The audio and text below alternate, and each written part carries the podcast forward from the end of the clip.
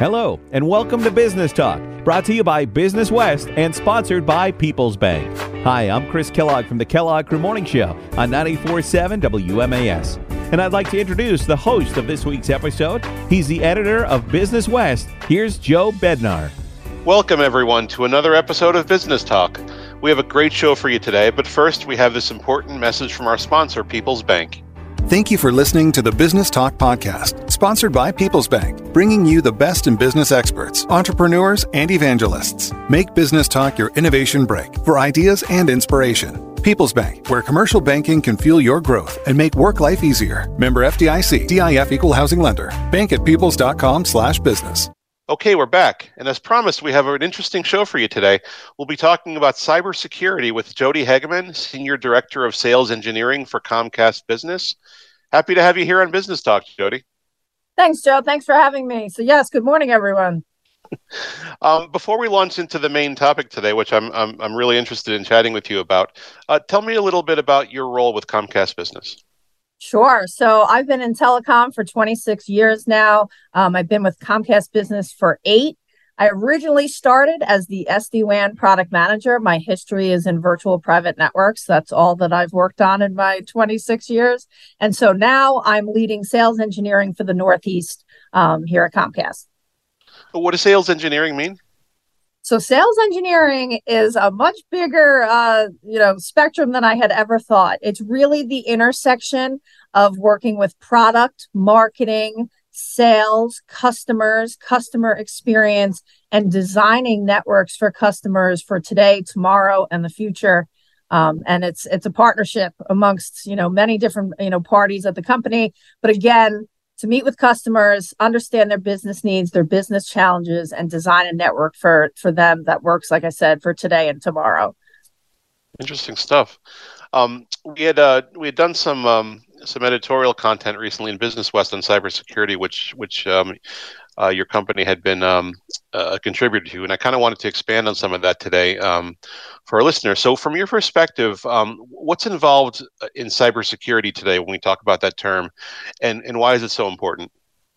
So it is kind of amazing. 20th, this is the 20th anniversary of Cybersecurity Awareness Month. So, like I said, I wow. think about how I've been in the business for 26 years, and 20 of those years we've been focused as an industry on cybersecurity. So, cybersecurity at its core is the practice of you know protecting systems, networks, programs from digital attacks against ransomware, malware, and then other types of data breaches. It's um you know, you, you, hear the term a lot in the news these days. It seems to be so prevalent on people's minds. Um, can you share a little bit about what the, the current cyber threat landscape is from like a business perspective? So the threat landscape. So Comcast Business, of course, takes cybersecurity very seriously. Um, in 2022, 2023, we published a report um, looking at the cyber attacks on our own network. And so, just to put a number on it, um, we detected close to 24 billion attempted cyber attacks just on the Comcast network in 2022. Wow. So those events they span 500 different threat types um, and 900 distinct infrastructure and software vulnerabilities. So this is huge. And so even though you know attackers tools have evolved their tactics really though are the same the foundation is they use emotional manipulation they use social engineering. And so, for our listeners, if you've ever heard the term, I feel like we've been throwing around the term social engineering a lot. That really just means you're talking to a target in an attempt to reveal confidential information, and you're doing it in an emotionally manipulative way. And so I think we're all affected by that, both you know personally and professionally. Cell phones, all of our assets that we're being contacted, text messages, emails, um, all of that social engineering really permeates our entire life. I want to, um, in, kind of the second half of our conversation, I was planning on getting into a little bit of the social engineering aspect um, in more in more detail because I find that really interesting. Um, but in a, in a broad sense, um, what makes a business an attractive target for a cyber criminal, and are there certain types of businesses that are especially vulnerable? So what we've seen is it's really everyone is vulnerable. Um, you know, customers that we've seen healthcare, manufacturing, uh, retail, there is no, you know, bad actors are capitalizing on every aspect of every industry. And so that's why we've been so prolific in sharing our information about how um, you know, most of our, our customers, you know, our networks have been attacked, but it really, yes, it does not discriminate for sure. Um, like I said, you know, we focus financial, healthcare, retail, um, manufacturing. Those are top of mind um, when I think of, you know, customers that we've been talking to that have actively and continuously been attacked you know, uh, people hear in the news when there's a, um, a major um, breach of a of a major company that um, you know exposes millions of um, individuals' um, data. But in, in the past, when I've when I've um, written stories about cybersecurity, there's always the question comes up that you know people hear that and they don't think a small business is vulnerable. Like, why would they want to go after me? They're going to go after the you know the targets of the world or or or whoever else it might be. So, um, do you feel like that's still a prevalent attitude, or do you feel like businesses are becoming a little more educated that they are vulnerable no matter their size? It's a great question because yes, and and I know uh, when uh, the last five years that we've been heavily discussing cybersecurity with customers. Yes, we had customers. I would say five years ago that they had three locations and they would tell us, "No, we're good. Why would anybody come after us?" And then we were getting reports that you know they were being hit with a ransomware attack or so for example for say $30,000 but $30,000 to a small business can put them right out of business for you know a three site mm. location so we are seeing customers definitely i would say in the last 24 months very coming to us unfortunately in a very reactive way they've already been you know hit with a cyber attack and now they're realizing um, you know we need protection we didn't think we needed it now we do so yes i think in the last definitely 12 months the tide is really turning and we're starting to see customers being more proactive and sitting with us to go through a strategy that says you know we realize the following points so you bring up a good point. When we sit down with customers, we go through, there's basically six main talking points. And so we talk about what is it, te- you know, what do we have to do to protect your data? What do we have to do to comply with your industry standards? You know, then how are you building customer trust, right? Think about all of us we use. And so a great example I use with customers is credit card um, transactions. Don't you want to know? We're all using credit card transactions. We want to know that you are PCI payment, um, you know, compliant um, when it takes to my credit card transaction. So building customers' trust and knowing that we can exchange information in a trustworthy way is critical. And so, to your point, I think customers are really realizing that where it hits their pocketbook, um, if they cannot, you know, they've been breached and now they can't accept uh, credit card, pay, you know, payment that that affects their bottom line on a mm. you know hourly basis and so um, you make it real for customers when you talk about you know financial impact and so business continuity right? How about identifying you know the average time it takes to detect a breach contain the breach? Um, our reports are saying on average um, customers it takes them up to 277 days to realize they've even been breached. So wow. um, you know, so this is just, yeah, it's an ongoing.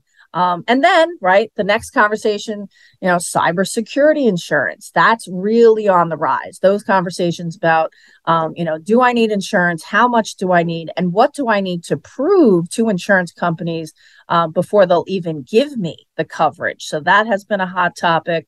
And then wrapping this all up is that customers want visibility into their network based attacks. They want visibility into risky behaviors, and they're asking for service providers to give them that level of detail through a portal um, or other means.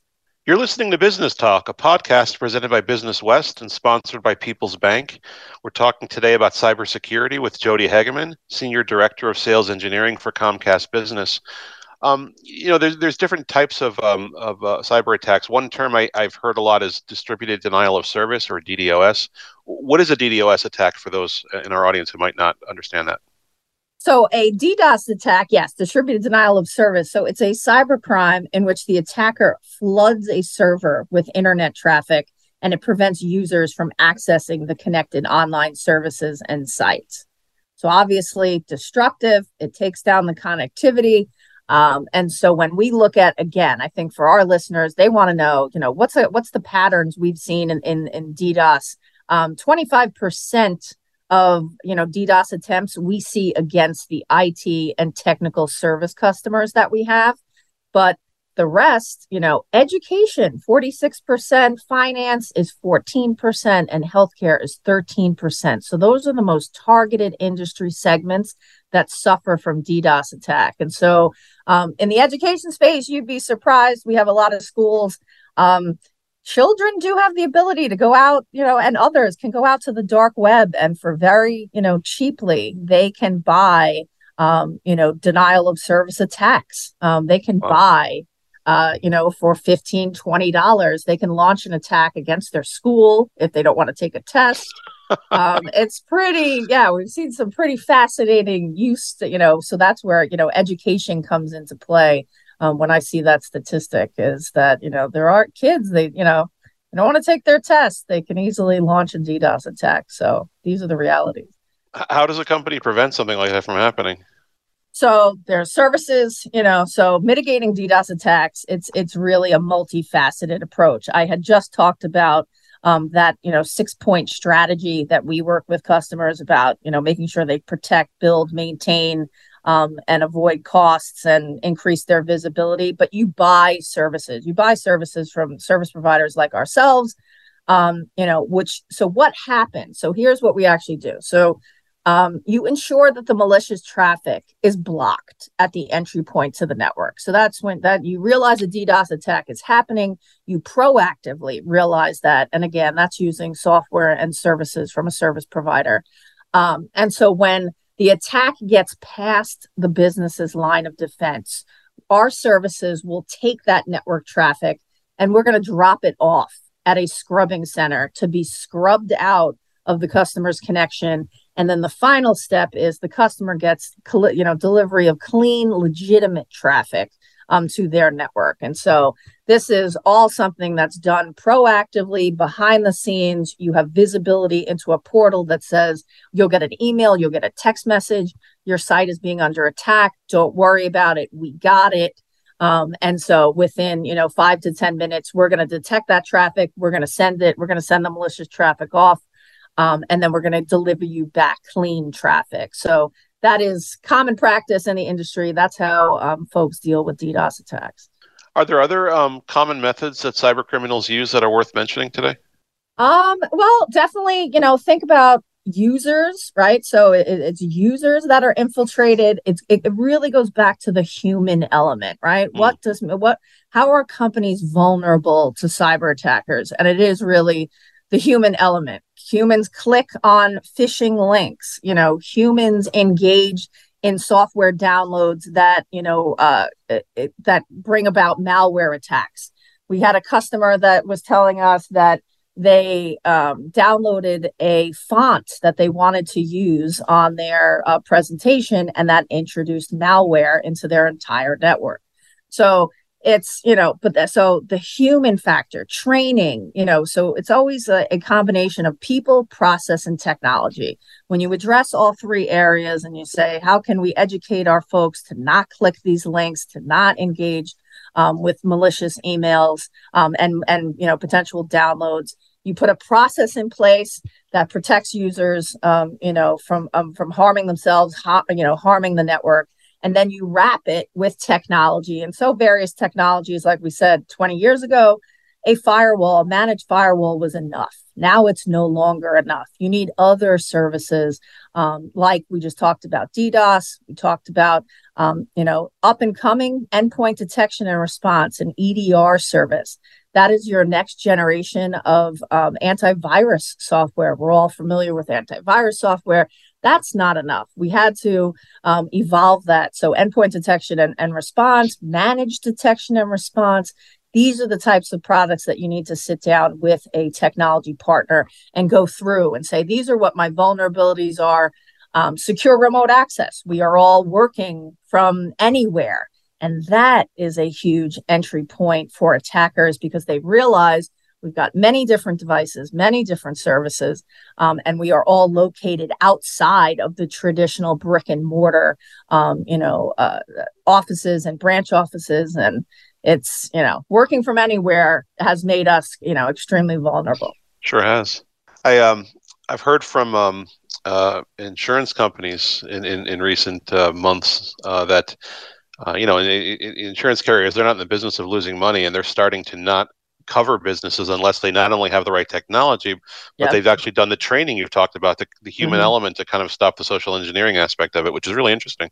Yes, we had seen a few copies. So, of course, I've seen a few copies of cybersecurity insurance, and I would say, say, you know, 24 months ago, it would be a two page document. How much coverage do you want? 1 million. It was just a, a front and back. Now, our customers are bringing us these cybersecurity and policies that say, you have to have EDR services in place and show evidence that you have put this on your desktops and laptops before we're even going to cover you. Um, yes, I think, like you said, insurance companies not in the business of losing money, um, and they've been very. The, now I see a stack of papers coming from customers saying, "How can your products and services help me satisfy the requirements for a cybersecurity policy?" So yeah, it's really fascinating you know, we've, we've been talking about this combination of having the right technology and basic common sense. With all that in mind, is is there one like number one thing that makes companies vulnerable to cyber attacks, or is it kind of a, a combination of all of that? And that's like, yeah, what we've been talking about that, you know, the proliferation of remote work, you know, devices connected to the internet outside the office, outside a primary place of business. And so that just gives attackers more points of entry and it just creates more complex layers um, in the cybersecurity mix for us to mitigate. Are there any other aspects of, uh, of, of cybersecurity from your perspective that uh, are worth uh, mentioning? Um, so at the same time, I think so. A big thing. It's one thing, like I said, I was talking about people, process, and technology. Um, but wrapping around that is managed services, right? So it is. Re- it's the realization that in today's world, IT um, shops are you know decreasing. It resources uh, you know are decreasing at companies. And so most companies are coming us to saying not only are we asking you to help educate our end users deploy new technology but we're asking you to manage it for us. And mm-hmm. what does that really you know what does that all entail? And so security as you know as you as we've discussed here it's a 24 by 7 job. You want to talk to customers about I don't care if you're a small customer, big customer, um, you know, in, in terms of size and revenue. Um, I want eyes on glass on my network. I want a security operations center looking at my network, looking at my end users 24 by 7. I want them, I want security analysts sitting at their desk. And when they see a breach of my network, I want them to take the device off the network, scrub it, and then bring a clean device back onto the network. And so those are the types of requirements we're seeing in this day and age is that 24 by 7 uh, managed services support. We're almost out of time. Um, besides the, um, um, the, the services that you've already talked about um, in the way you uh, help uh, businesses protect themselves. Um, what other um, uh, services does Comcast Business offer? And kind of toot your own horn, horn a, little, little bit here. Sure. So yeah, so Comcast Business has a wide variety of services. We really, of course, the the origins of Comcast Business specialize in connectivity. So that's broadband connectivity, Ethernet connectivity. We have the best last mile in the country, heavily built out with fiber. And so, in order to you know meet our customers where they're at, we talked about the networks of today and tomorrow. Um, we've layered on. We actually we we just did a tally: fifty-four products um, that we uh, support customers with, and those are voice products, connectivity products, security products, which we dove into today, um, and so and video. You know, so video, voice, uh, connectivity. We have entire portfolios that exist under that, and so the goal is that we're able to offer each customer wherever they are. Um, we connect users to their applications securely and without compromise using all of those products and services. So it's an exciting time. We continue to grow. We, we meet, cus- like I said, we meet customers and networks where they're at. Um, and we've got a great team of people that design networks um, for customers so that they, you know, they're protected today and tomorrow. And that's all the time we have. I, have really enjoyed uh, this conversation today, Jody. Uh, uh, thanks for spending a few minutes with me to talk about some really important stuff. Thanks, Joe. I appreciate it. And thanks to all of you for tuning into Business Talk, a podcast presented by Business West and sponsored by People's Bank. I'm Joe Bednar, the editor of Business West, and we'll see you next time.